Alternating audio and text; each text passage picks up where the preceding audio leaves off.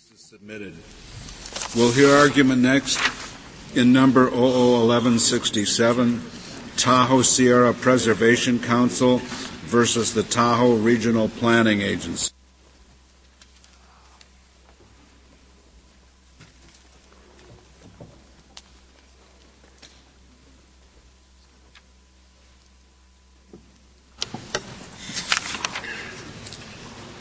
Mr. Berger. Mr. Chief Justice, and may it please the Court, there are three important things that should be kept in mind while we're addressing the issue this morning. First, the Tahoe Regional Planning Agency totally prohibited a select group of individual landowners scattered around Lake Tahoe from making any use whatever of their land. Now, these prohibitions were never designed as the kind of planning timeout touted by TRPA and its amici.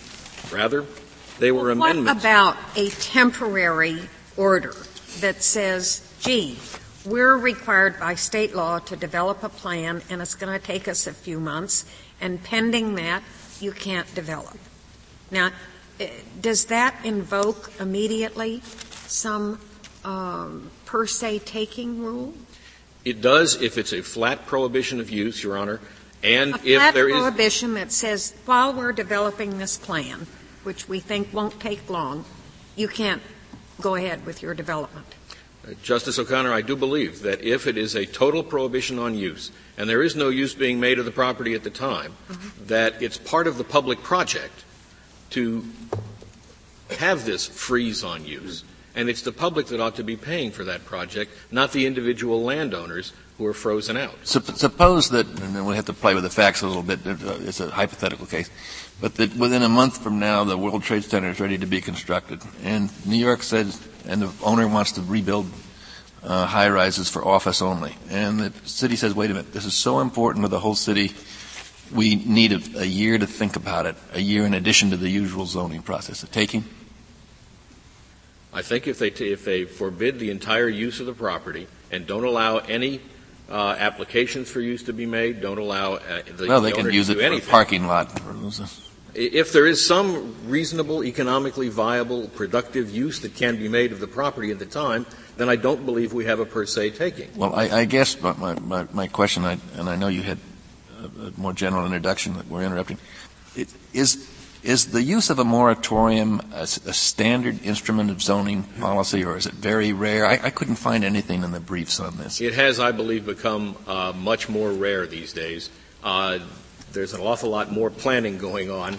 Uh, agencies are doing a better job of planning, uh, and they find the need for this kind of a total prohibition uh, on, on development uh, to be made.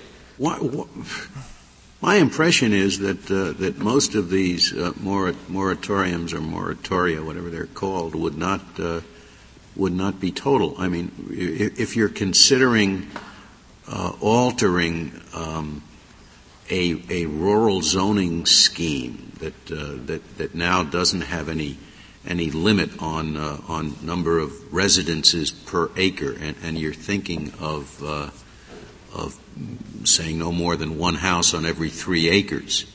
The only more, and that's what you're thinking about, the only moratorium you would have to impose would be no more, un, un, until we make up our mind, no more than one house on every three acres. It wouldn't, it wouldn't see, nobody does anything while we're, while we're sucking our thumb on this question, right? That's correct, Justice Scalia, and, and I think that's the more typical kind of moratorium, and the kind that most of the uh, uh, amici on the uh, agency's side have been talking about. There was one Minnesota moratorium that was seemed somewhat like this that had been sustained by I think the Minnesota Appellate Court. There was one, Your Honor, and I would submit that that court erred. Uh, it happens; lower courts do that sometimes, um, and we believe that we, we believe that. Uh, that that simply is not an appropriate precedent for this court to follow. Well, why? Why is it? I guess this is going to be your basic point. Why is it the case that let's take not this moratorium, but let's take a moratorium lasts for a year, and after that time, everyone believes the board will allow certain kinds of development. Other things being equal, that year of no use would probably have reduced the value of the land by five, ten percent. Now, so, so why, since that's the effect of the moratorium I'm imagining, should the public have to give compensation for that small diminution in value? Because it's not the diminution in value that we're talking about here, Your Honor. It's the total elimination of the ability to make use of the property. And in all of this Court's cases, uh, you have talked about denial of economically productive use of land. And what we're doing here, and what you're talking about in, in your hypothetical, Justice Breyer, is taking away the right to use that land. It's as if I took away your car for a year and I parked it in the garage and I kept good care of it. And I returned it to you at the end of the year with, with no diminution in value whatsoever, or perhaps the 5% that Your Honor hypothesized. You still would have been without the use of that car for a year. And I think that you'd be entitled to compensation for the fact that I deprived you of the use of that. Well, cer- certainly, if the respondent here had uh, simply said, "We're going we're to need your property for three years, and so we're going to take a leasehold interest for three years," uh, the respondent would have had to compensate for that. Uh, Chief Justice, I couldn't agree with that more, and I believe that that is in fact what we're dealing with here. No, but it seems to me you're not dealing with that here because in that hypothetical, the person, uh, the, the, the, third party, uh, in fact, takes the property in the sense of using it for that party's own benefit. Here, no one, uh, the, the Tahoe Regional Planning Authority, isn't using the property for its benefit. It's saying that during this period of time, there are some things that you can't do. That's true, Justice Souter, but frankly, I don't see the difference between them because the, well, one the difference is that the person taking in the one hypothetical gets a considerable personal value, i.e., the use of a car uh, or the use of property for a period of time. There's no such fact uh, in evidence here. Absolutely true. But the, this court's jurisprudence has always examined cases like this from the impact on the property owner, not from what the, the government gains by the taking. Uh, Justice Holmes said that in the Boston Chamber of Commerce case a century ago. Isn't your argument, and wasn't your answer to Justice Breyer's question, in effect to invoke the kind of standard language uh, which has come out of the Lucas case? Uh, in other words, uh, it is preventing all use of the property or all economically uh, productive use of the property. And yet Lucas derived that phrase in a circumstance in which the denial of economic use was assumed to be permanent. Here, we're dealing with a situation, Justice Breyer's question dealt with a situation, uh, in which the deprivation is assumed to be temporary. So that it does make sense in his hypothetical to say, well, it reduces the value of the property during the interim period, maybe by 10%. That is a very different economic fact from an indefinite, permanent deprivation which would reduce the economic value of the property down to something close to zero. Uh, and, and doesn't that distinction have to be recognized? And isn't that the reason why the Lucas formula simply cannot be used uncritically in, in this circumstance? Justice Souter, I believe that that distinction uh, gets recognized at the valuation phase, not at the liability phase. In, in other words, taking for a small period of time, or for less than the full life of the property, would be compensated less than taking of the full fee Yes, but what you're really saying is if the, I think, uh, that if in, in Justice Breyer's hypothetical, there is a diminution in the value for this period of 10%, that you've got to compensate for the full 10%. Uh, and it seems to me that our cases are pretty clear in saying that's not how you measure uh, the compensation obligation. That's the, that's the, an example of taking, you know, the one stick out of the bundle and saying because you can't use that one, uh, you've got to compensate 100% for that one. And I think our cases rule that out, don't they? Actually, uh, your cases in, in, quite a number of different circumstances say that if you do take one important stick out of the bundle, uh, you may have well have taken the property permanently, permanently, permanently. Well, except in First English, Your Honor, where this court expressly said and examined all the cases uh, that temporary takings are constitutionally no different than permanent takings? Well, except that that gets to the argument that the other side makes throughout here, that the assumption of that statement was that we had a taking in the first place, whereas the issue in this case is whether we do have a taking in the first place. Well, that's correct. And what we're talking about here is a deprivation of all use. That's why we have a, a pretty clean case for the court. It's a deprivation of all use if you fit it into Lucas. Lucas was a case that did not involve a permanent taking. So that it seems to me that the, your, your, your first argument has got to be not that the Lucas formula uh, can apply here, but that the Lucas formula should apply here as opposed to the Penn Central formula. Uh, You've got to do that in order to get into first English. I, I, agree with that completely, but I think that, that what we're dealing with, if, if, you examine the facts of the case, is that from the time that these ordinances were enacted in 1981 until whatever endpoint you want to look at, there was a total deprivation of use. Well, Mr. Berger, you may well have been able to prevail under the Penn Central approach, I assume, viewed in its entirety over this period of time. But that was waived. Am I correct in that? We did not present a Penn Central case. All you correct. want is this pure and simple per se taking as applied to, as it comes to us, what is it, a three year period? Well, there, there was this three year period chopped out at the beginning of the. Uh, and that's what time. we're focused on here as the case actually comes to us. That appears to be what the court is interested in, as the court reframed the question. Mm-hmm. May I ask you this question, Mr. Berger? Just looking at temporary takings and just looking at the liability stage as opposed to the valuation stage, is there a distinction in your view between a regulatory taking and a physical taking? I don't believe so, Justice Stevens. I think that this court did deal with that uh, in the first English case, and that it explained that Physical takings and regulatory takings are judged by the same constitutional standards. So that in your view, of course, a physical taking even for 10 minutes would be a taking, and there's no doubt about that. But your view is even if the regulation prohibits all use of a piece of property, an automobile, whatever it may be, for 10 or 15 minutes, there is a taking. The damages may be infinitesimal, but there's always past the liability stage. If there is a total prohibition of use, there is, there is liability. Now, Mr. Berger, so can you can you reconcile the different approach that this court has said goes for spatial seg- separation, like the airspace in Penn Central, and time segregation? It seems to me that if the one, if Penn Central is the regime for splitting off the air rights, it should also be the regime for splitting off uh, a discrete period of time. Your Honor, the, this court and, other courts have always dealt with uh, the the time value of property, uh, if I may, uh, differently than they have in in these spatial terms. The fact is, uh, leasehold interests, future interests, have always been recognized as independent uh, items of property that are independently protected by the Constitution. If you had uh, a piece of property that had a landlord and a tenant uh, and a lender and some remainder person uh, with all interest and, they, and that was condemned, all of them would be entitled to compensation. But, but those are all physical takings cases. And this court has said in First English that there is no difference constitutionally, uh, Justice Stevens, between the physical takings and the regulatory takings. what do you what do you do about the fact that there is a, a regulatory taking of, of sorts whenever you have a permit system?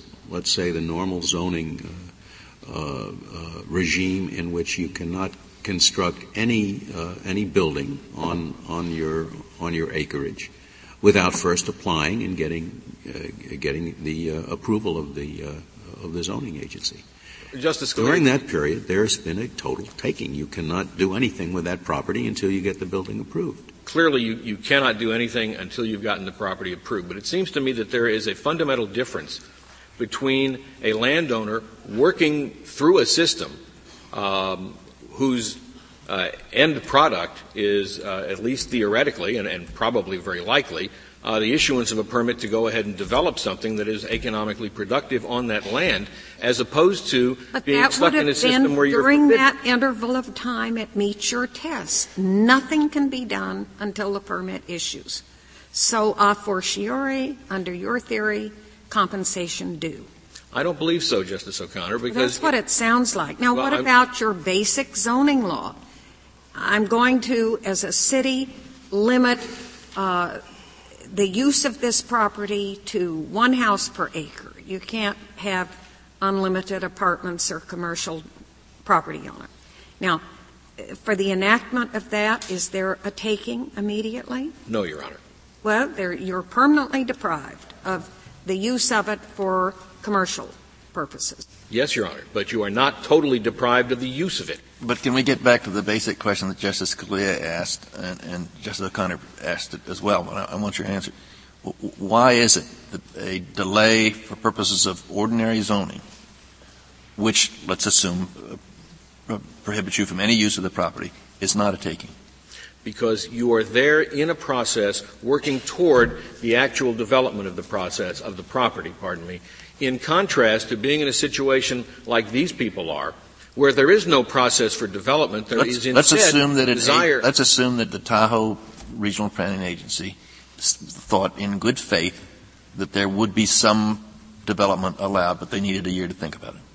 My, that, that's, that's the same as the, as the World Trade Center hypothetical. We know something very valuable is going to be given, given, built, but you say it's a taking. And I don't understand the difference between that and a regular zoning procedure.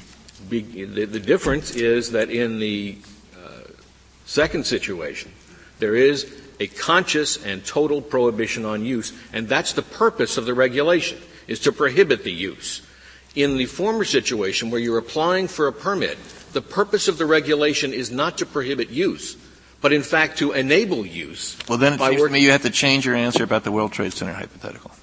They said there's going to be a very valuable use, we just don't know what it is, but we need a year to think about it, in addition to the normal zone. And you told me that that was a taking, but now your rationale seems to me to back away from that. If they are in a process where, where there will be uh, development at the end, uh, then I believe that there is not an automatic per se taking. But it seems to me that what we're dealing with, if we've got a total use prohibition, we do have a taking. Mr. Burke, it seems to me you're deciding whether the temporary taking uh, is, whether the temporary interference is a taking or not depends on what's going to happen after the temporary period expires. Because in one situation you think, well, they know they're going to get something valuable out of it, and the other they don't. But that, that means that the test for the temporary period turns entirely on an evaluation of the future. Well, if I made it sound that way, Justice Stevens, I, I apologize. I, what I'm saying is that, that you have two different uh, schemes set up. One is a process leading toward development. The other is a process of total blockage. And where the intent of the government is simply to block the use of property we're not looking at You're not suggesting they're doing it just for the sole purpose of blocking the use. Don't but they have some ultimate goal in sight here? Sometimes they may. Sometimes they don't. But you're, you're, you rest on the hypothesis that they are just interested in a total blockage for a temporary period of time, and they don't care what happens later. But that is the fact that we're dealing with. We're dealing they don't with. Have any interest in protecting the lake? We have no question about their ability to protect the lake. The question is how they do that. And what they've decided to do in order to protect the lake is to prohibit these people from making any use of their land. But it seems to me, in effect, maybe this is a variant on Justice Stevens' question, that you're saying what's really wrong here uh, is that this is not done in good faith. Uh, that this is not done, let's say, in, in, the, in the case of the, the period of time necessary to get permits, uh, with, with an actual development in mind. This is called a moratorium, but they mean something more than just moratorium. They just mean stop, period. And, and, it sounds to me as though you're making it turn on whether it's good faith or bad faith. Well, I don't think it needs to. I think, in fact, in this case, um, when they put this moratorium uh, in the context not of, they don't even call it a moratorium. They, they did this uh, as amendments to their Water Quality Act. What they said was these properties need to be kept frozen in order to protect the clarity of Lake Tahoe. And your argument, in effect, contrasts that with an existing permit system, whereby if you comply with certain requirements, you will ultimately end up with a permit, the purpose of which is to make sure you do comply with the requirements. Exactly, Chief Justice. But you still have, I mean, in, in the one case, the, uh, uh, the regulating agency has said, you can't do anything with your land while we're thinking about the scheme we're going to adopt. And in the other case, the agency has said just as categorically, you can't do anything with your land while we consider your application.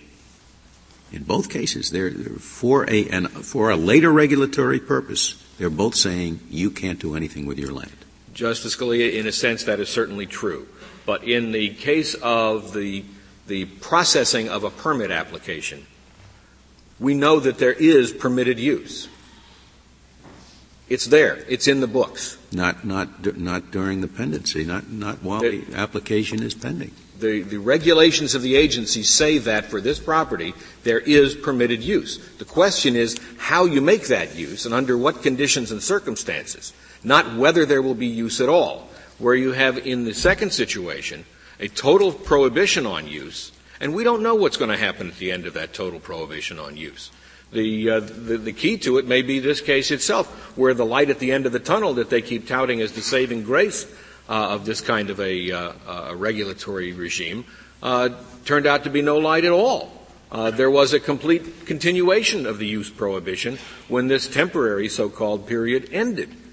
Um, so, under your theory, it would seem that suppose that a building uh, catches fire and is substantially destroyed by fire, and the fire department comes and the police department, and they block it off for a period of time. No use while this is investigated. None. Property owner can do nothing, can't enter it, you're out of there. I guess the city or the governing jurisdiction would have to pay the property owner? I don't think at that point, Your Honor, that but that would be it's squarely within your argument. No, I think that in that case, Your Honor, you would uh, uh, at least be entitled to uh, uh, perhaps some nuisance examination. You've got a, a, a, a wrecked building uh, that, that is uh, a hazard. Uh, and at least the government would have the ability to order the uh, the property cleaned up before anything else could be done with it. Uh, and I think in those circumstances, that seems to make the question whether it's a taking turn on the, the nature, of the motive of the uh, underlying the regulation or the prohibition. And I thought your position was, regardless of the good faith and the great public interest in doing it, the, state has to pay you when it does this. Your Honor, I think we all have to live with what this court uh, called the nuisance exception uh, when it decided the Lucas case, and that there are uh, some things that the government can do that prohibit all use uh, that are not compensable. Well, are you satisfied with a standard that says every government regulation is a candidate for a taking, just as every speech act is a First Amendment candidate? But it's actually a taking in this area only when the, the impact of the government regulation is not part of a reasonable process looking towards a reasonable form of regulated development. I think I could accept that, Justice. Well, if that's so, they're going to say they win because they're going to say, of course, this was an effort reasonably to regulate Lake Tahoe over a period of time. It's very complicated. It didn't last. It lasted a long time, but no more than necessary. Well, I would I would disagree with that characterization. This was not an effort to regulate uh, Lake Tahoe. This was an, an effort uh, to prevent the use of these properties.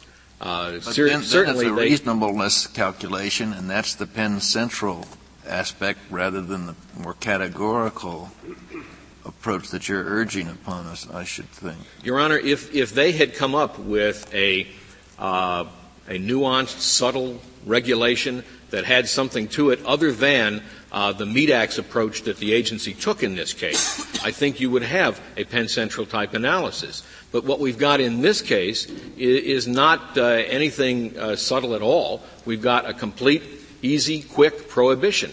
And what is the status today? What is it, 22 years later? We're 22 years later. What's, what's the status today of the properties affected by this suit? Uh, the clients that I represent are still, for the most part, unable to do anything. Uh, there is the, the, the new plan put in in 1987 uh, which this court looked at in the Suitum case. And uh, some of the people, those in the position of Mrs. Suitum in the stream environment zones, are still totally prohibited from using their land. Most of the people are still totally prohibited from using their land.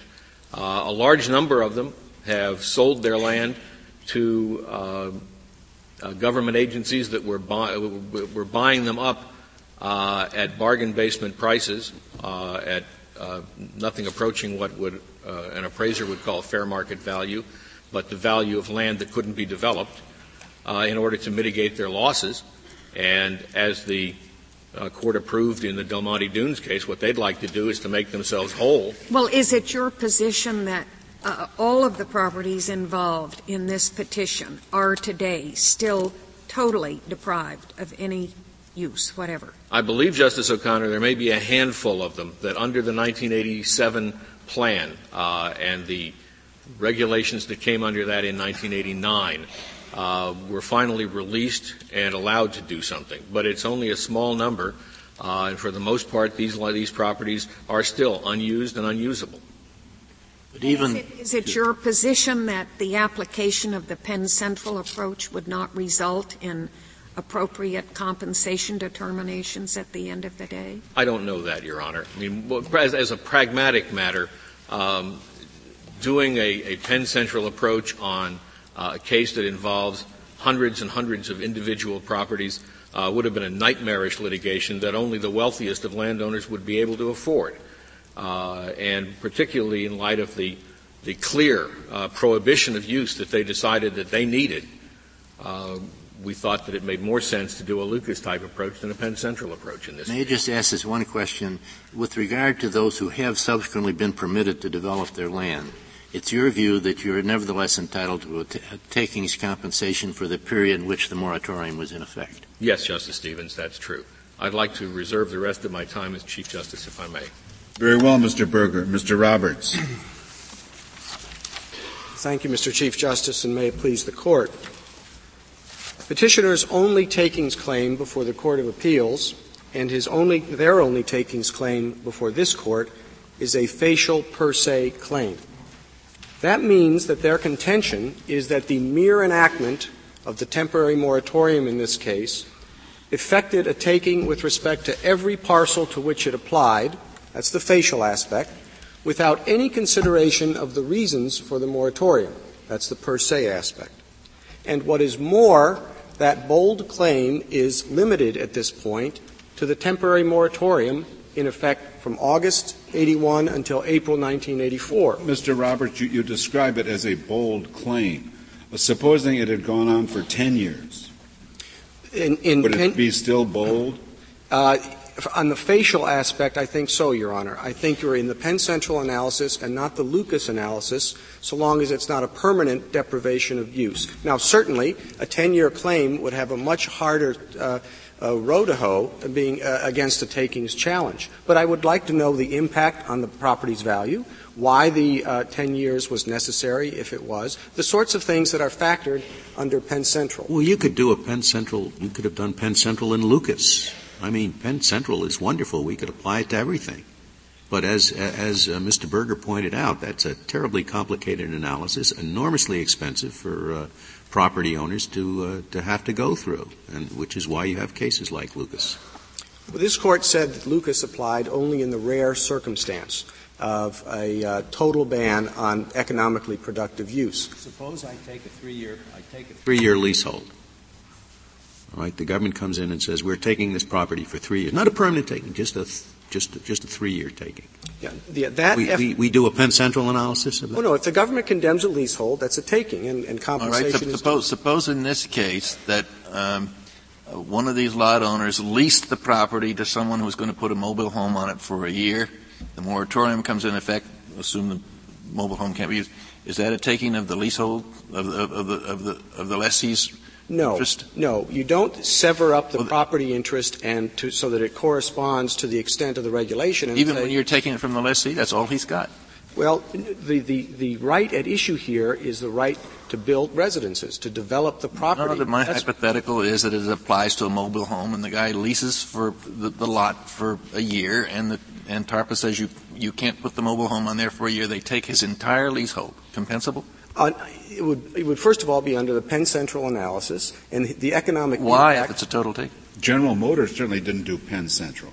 No, but, but uh, the the other uh, the distinction is, is one, the one this court talked about in Loretto between, you mentioned the World War II uh, condemnation cases. The, the Pewee coal case, the government came in and occupied the coal mine to prevent a strike. That was a taking. In central Eureka, they said, you cannot use your gold mine. And this court said, that's different. That's not a taking.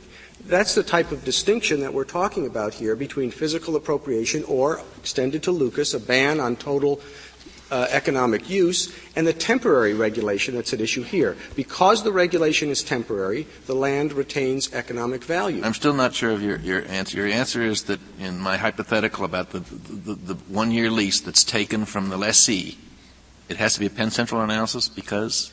Because you're, you're starting out with a property, presumably the regulation applies to the property generally, and it just so happens that this one parcel has been, been severed out into a leasehold. And in doing that, uh, that, that is a, a, question that has to be addressed before you get to the ana- analysis. Should you sever out the affected property interest well, to a leasehold? But you could have made that same argument in General Motors. I think the government did. That you shouldn't just treat it as a leasehold, you've got to evaluate the whole property. The court says no, there was a leasehold in effect. That's what the government took. That's what the government has to pay for. But if, the, if this court is, in its past takings cases, when it's been presented with a regulation that applies to a discrete property interest, it hasn't said, well, let's redefine the affected property interests to that. It didn't do it in Penn Central. It didn't do it in Keystone Bituminous. And it didn't do it in the construction laborers case. The way the property was held by the, the uh, petitioners in this case is fee simple. And this regulation applied to fee simple property did not affect the value uh, anywhere near the extent that the regulation in Lucas just, did. Just to make it clear, in my hypothetical, I know it didn't happen, but in my hypothetical, no recovery. Because? No, I, am not sure it's no recovery, but I am sure that it's still evaluated under Penn Central. But Mr. Roberts, if you evaluate it under Penn Central, would it be legitimate to evaluate it this way? I've assumed it would be, but I may be wrong. Assume that the leasehold is not physically taken, so that the government doesn't substitute itself for the for the for the trailer owner and use the property. Uh, it's it's strictly a prohibition on use. I assume that under Penn Central, uh, the the lessee would have his claim against the lessor because the lessor was not delivering. The lessor uh, would not have a, a claim for, for a permanent deprivation here because there, with respect to the lessor, there would only be the temporary taking.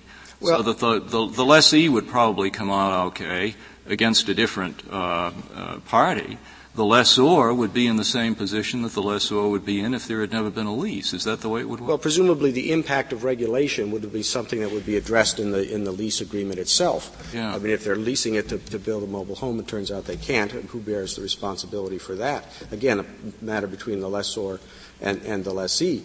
But the important point is that the, the what the petitioners are arguing for is an extension of the Lucas rule, which applied in a, as the court said, the rare circumstance in which all economic use uh, is prohibited. And the court emphasized in Lucas that that had the consequence of rendering the property valueless. This is how the court phrased the question presented in Lucas, whether the act's dramatic effect on the economic value of Lucas's lot accomplished a taking. Well, here there is no dramatic effect on the economic value of the affected lots because we're talking about temporary regulation for a limited period. Well, doesn't in, in light of what's happened, we know it's been 22 years, and presumably many of these properties will never be allowed to be developed.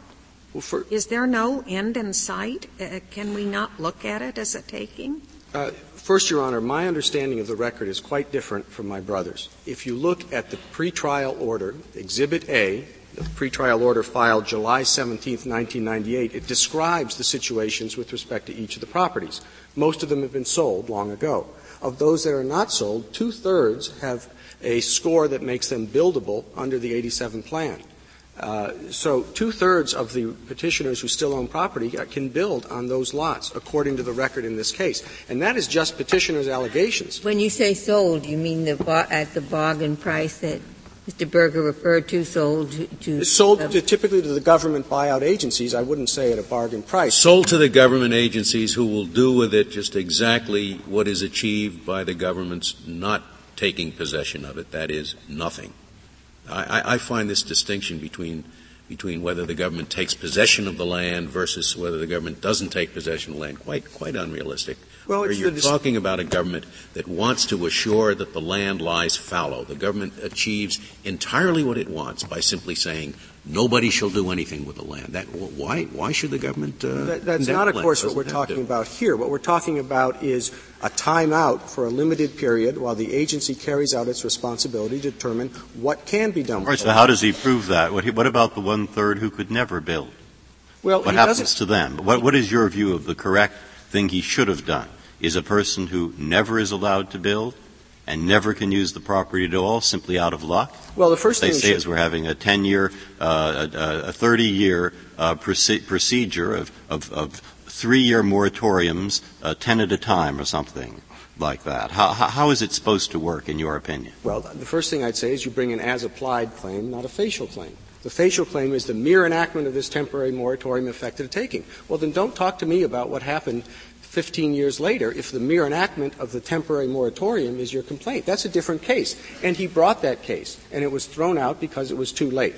There were challenges brought to the 84 plan. There were challenges brought to the 87 plan. Those challenges failed. And now the effort is to link those challenges up to what's left, the little tail uh, uh, on the dog of this temporary moratorium that started the process. How, how, does, how does, an as-applied challenge go? What, what if you if you uh, make an as-applied challenge? What, what would you what would you have to prove? Would you have to prove that any intelligent agency could make up its mind and, you know, either fish or cut bait within a year.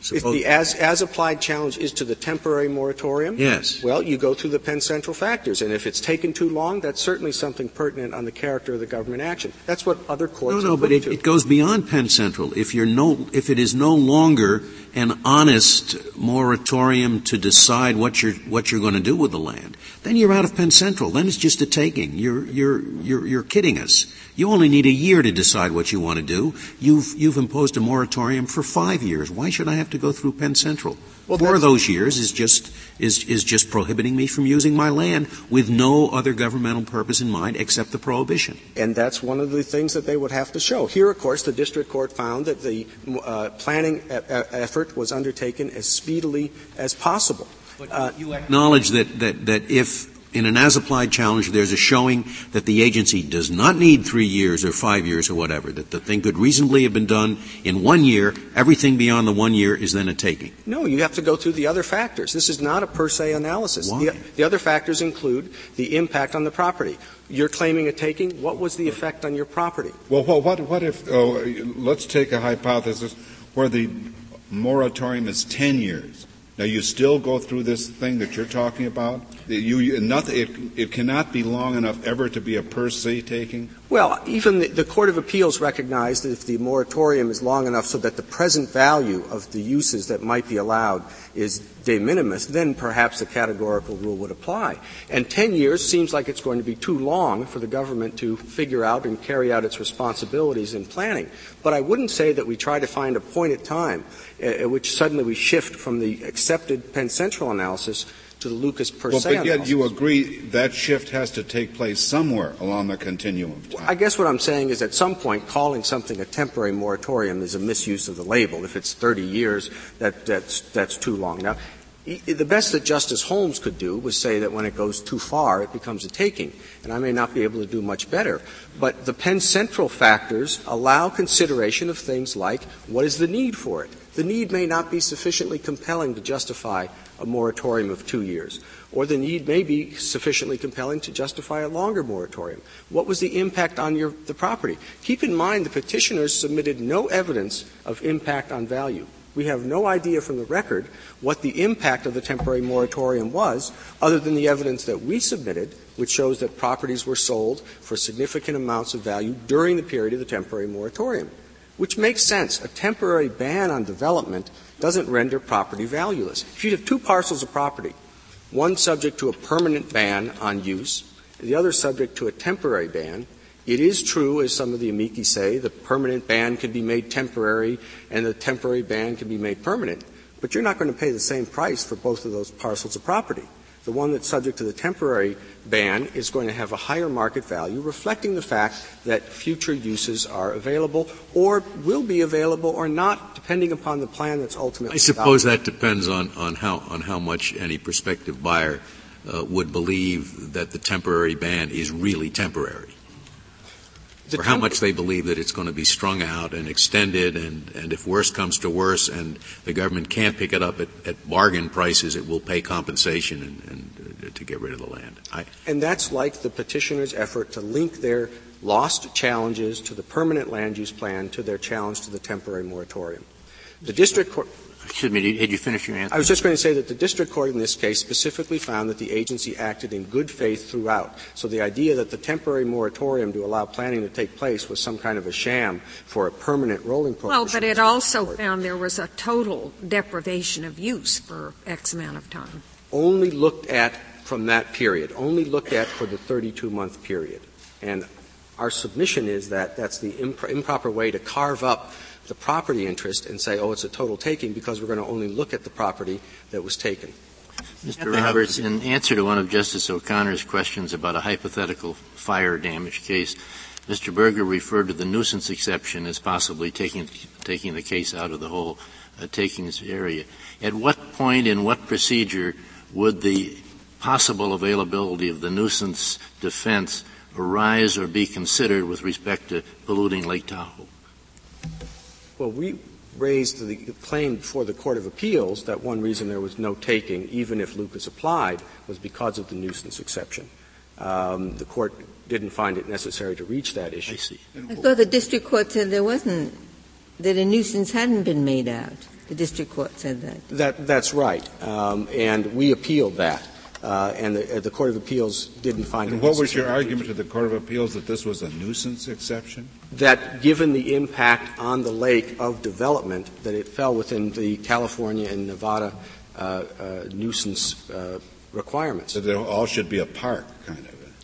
Not that it should all be a park, but that further development would threaten serious and, in fact, irreparable harm uh, to the lake.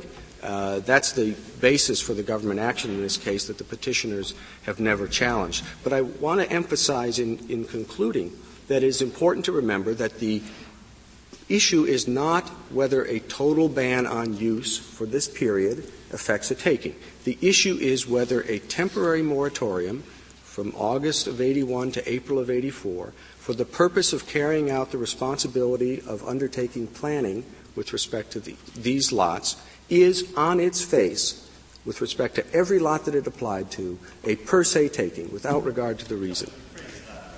Phrased that way, it's quite clearly in your favor. But I think they're seeing this as a group of landowners thinking from the beginning, whatever the justification for this, and the justification is excellent, saving Lake Tahoe, it's going to end up that we won't be able to use our land for anything. And we've been able to tell you that from day one. So we brought a case right off the bat because we knew that was going to happen.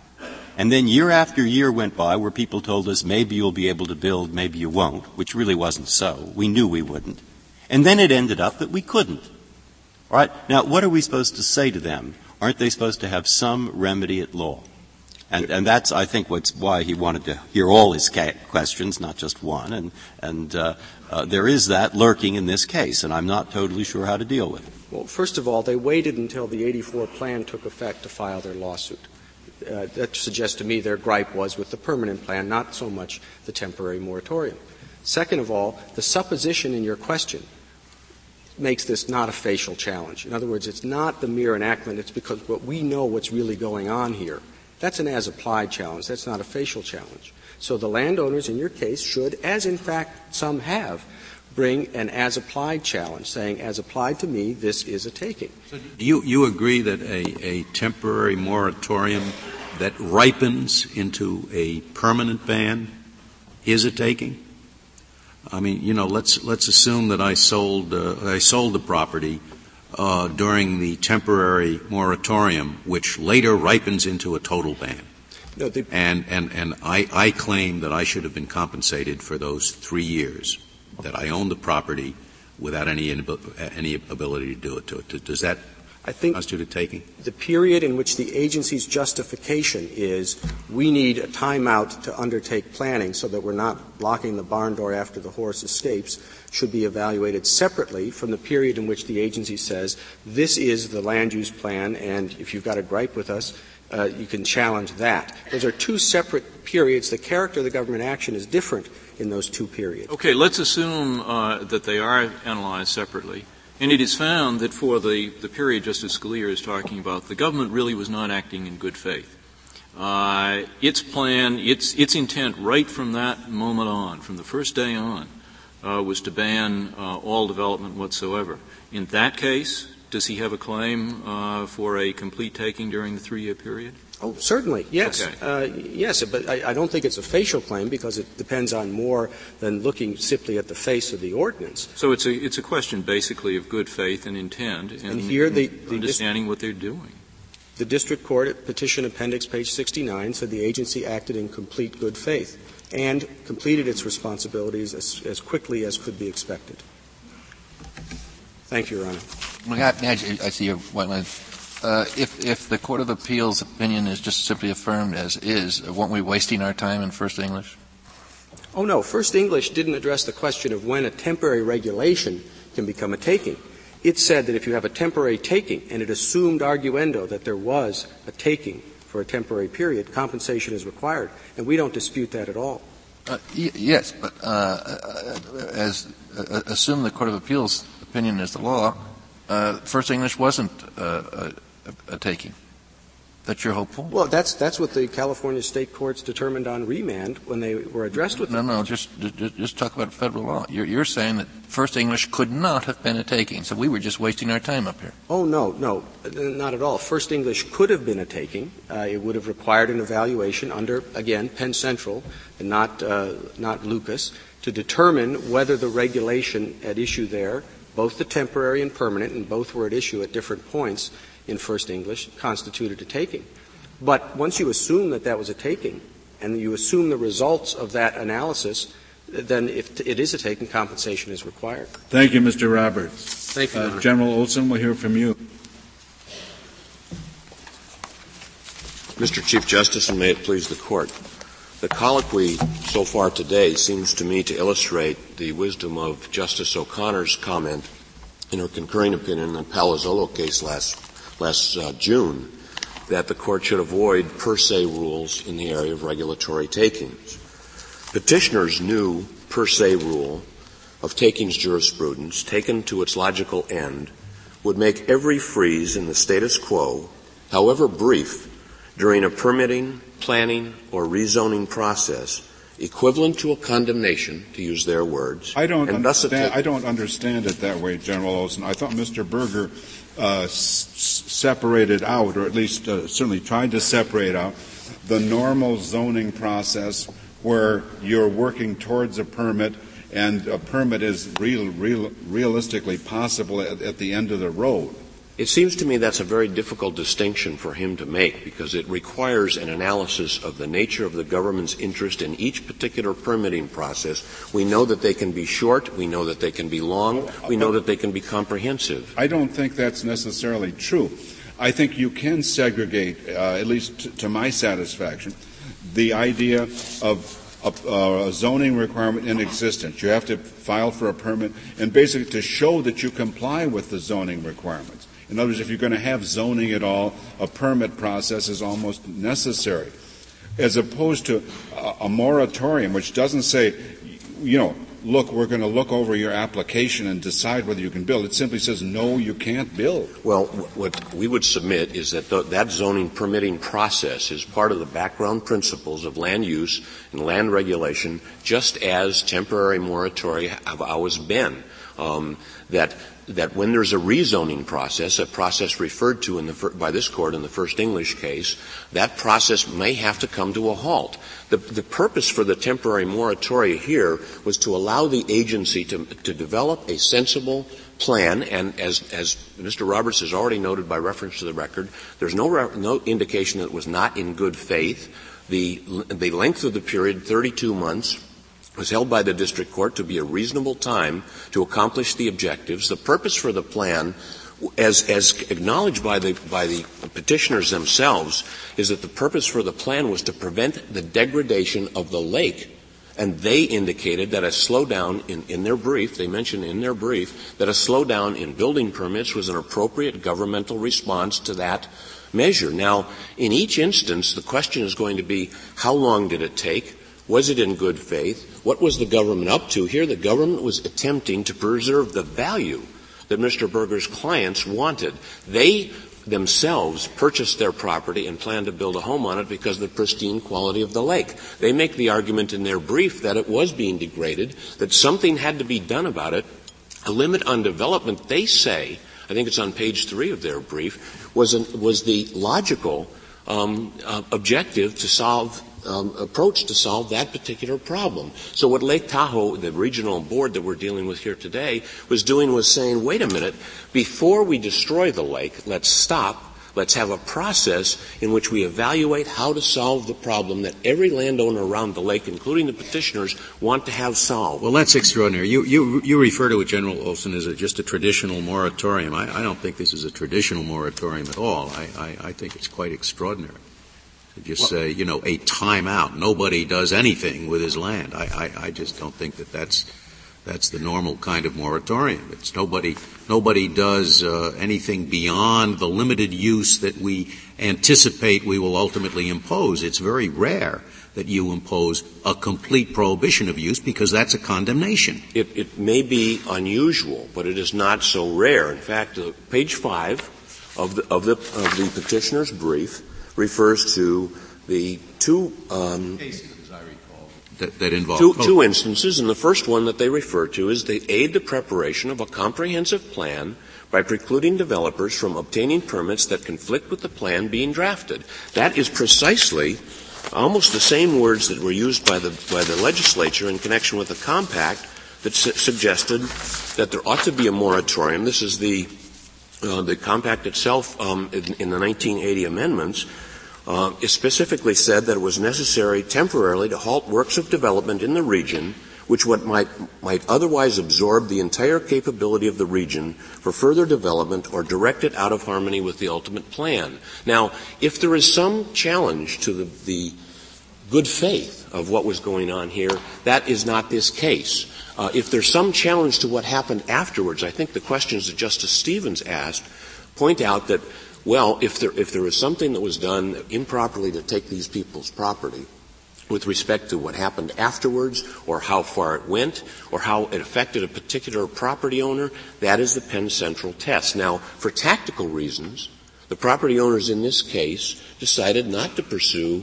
a Penn Central case. We heard here today that because it would be too expensive and too complicated for any individual property owner to bring that case. Well, that is going to be the case every time anybody challenges government action as a taking of a piece of property. These property owners decided to pool their interests and decide not to show the, what, what the government's interest was, the degree of invasion of the individual property rights, how much it hurt, whether or not it was in good faith and so forth. So they eschewed tactically all of those considerations. Now, instead. For some reason, because they couldn't use their property at all at all. They couldn't use their property at all as far as this case is concerned, and the question presented in this case for a limited period of time well, the government agency was acting to address the problem that they acknowledged, because they acknowledged that continued development along the lines that it was occurring at the time this moratorium was adopted was degrading the lake and destroying their property. That's fine, and that's a general social problem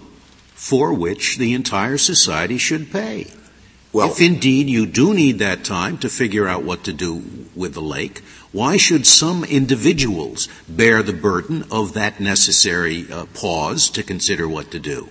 It's, it, it's, I submit as the teaching of this court that not every delay, not every intrusion on the use of property, not every incursion on property rights constitutes a taking under the Fifth Amendment. I understand that, but these aren't the only people who are using Lake Tahoe. They're preserving Lake Tahoe for all of the citizens of that state and for citizens of other states for that matter. Well, Justice, and yet they're saying since we need time to think about this, we are preventing total, total, all the use of, of, of your land for three years. Well, I, I don't see that it, it seems to me fair that, that these people should bear the whole brunt of, of, of the well, They haven't established that they have uh, bore the whole brunt. They haven't established the degree to which their pro- individual property rights were violated, um, or the, the extent of their intrusion. They haven't done all of the things that this court. They've certainly established a common situation. That is, every one of them presumably was prevented from using the property for three years. Because if, if the use of that property, as they acknowledge, would have destroyed the very property rights that they were they're here seeking to vindicate.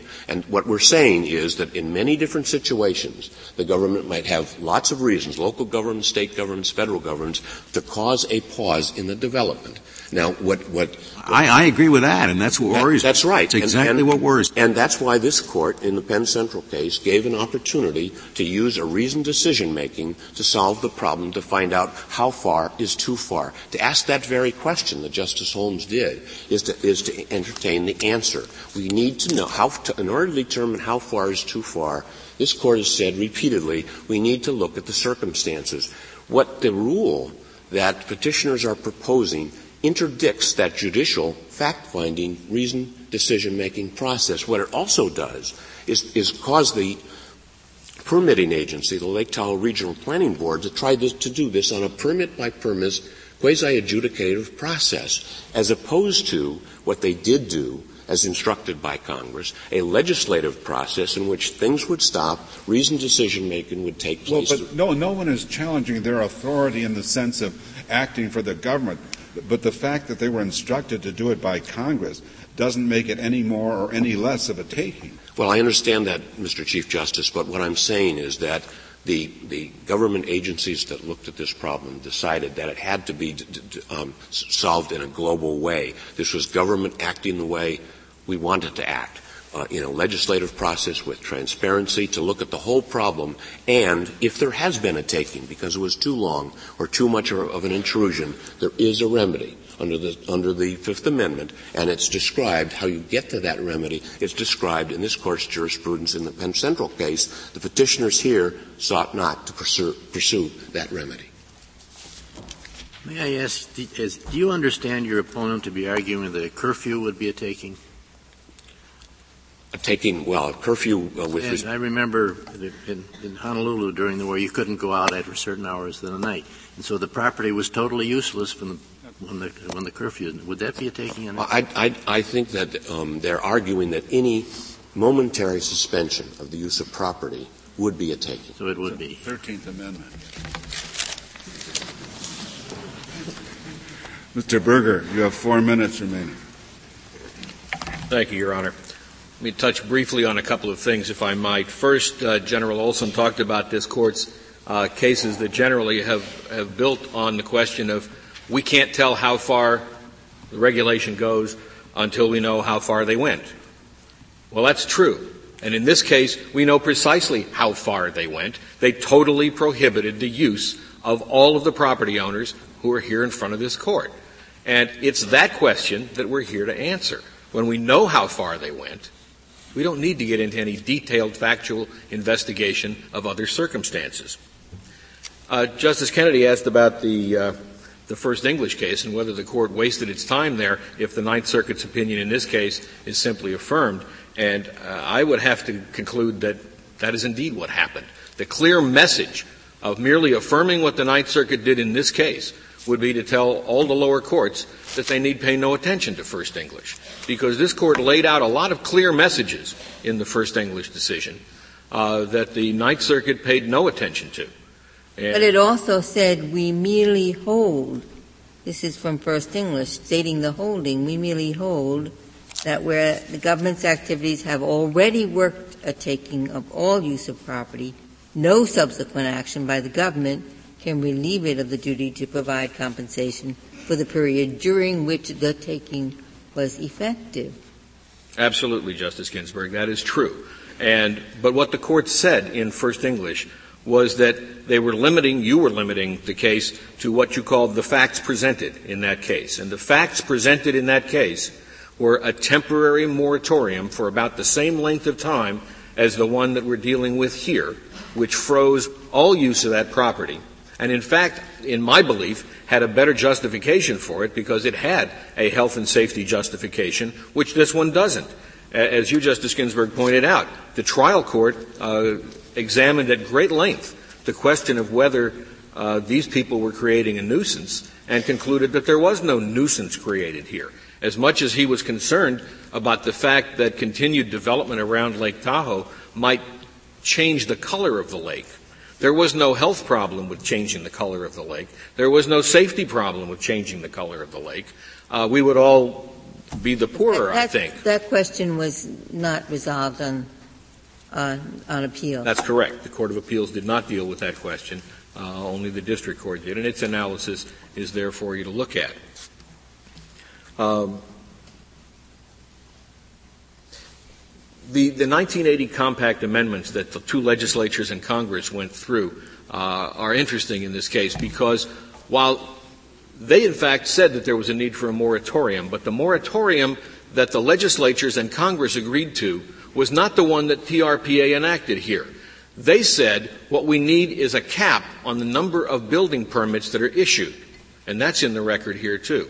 And they said we're going to limit the number of building permits that each city and county can issue to the number that they issued in 1978. The first thing that TRPA did after that was enacted was to say we need to re- rearrange that.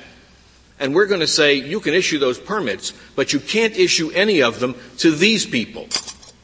These people are totally frozen out.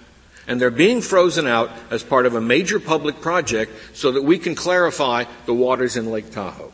And it just seems to us that where you have these people who are being asked to make this sacrifice on behalf of the greater public good, either of the people who already own homes around Lake Tahoe and whose land therefore gets more valuable, or on behalf of the rest of us who don't own homes up there, but who might like to vacation there, so that we can also enjoy the beauties of Lake Tahoe, that those people shouldn't be left flapping in the breeze with no compensation for the fact that they the one, they're the ones that have been asked to pay for this project. Thank you, Mr. Berger. The case is submitted.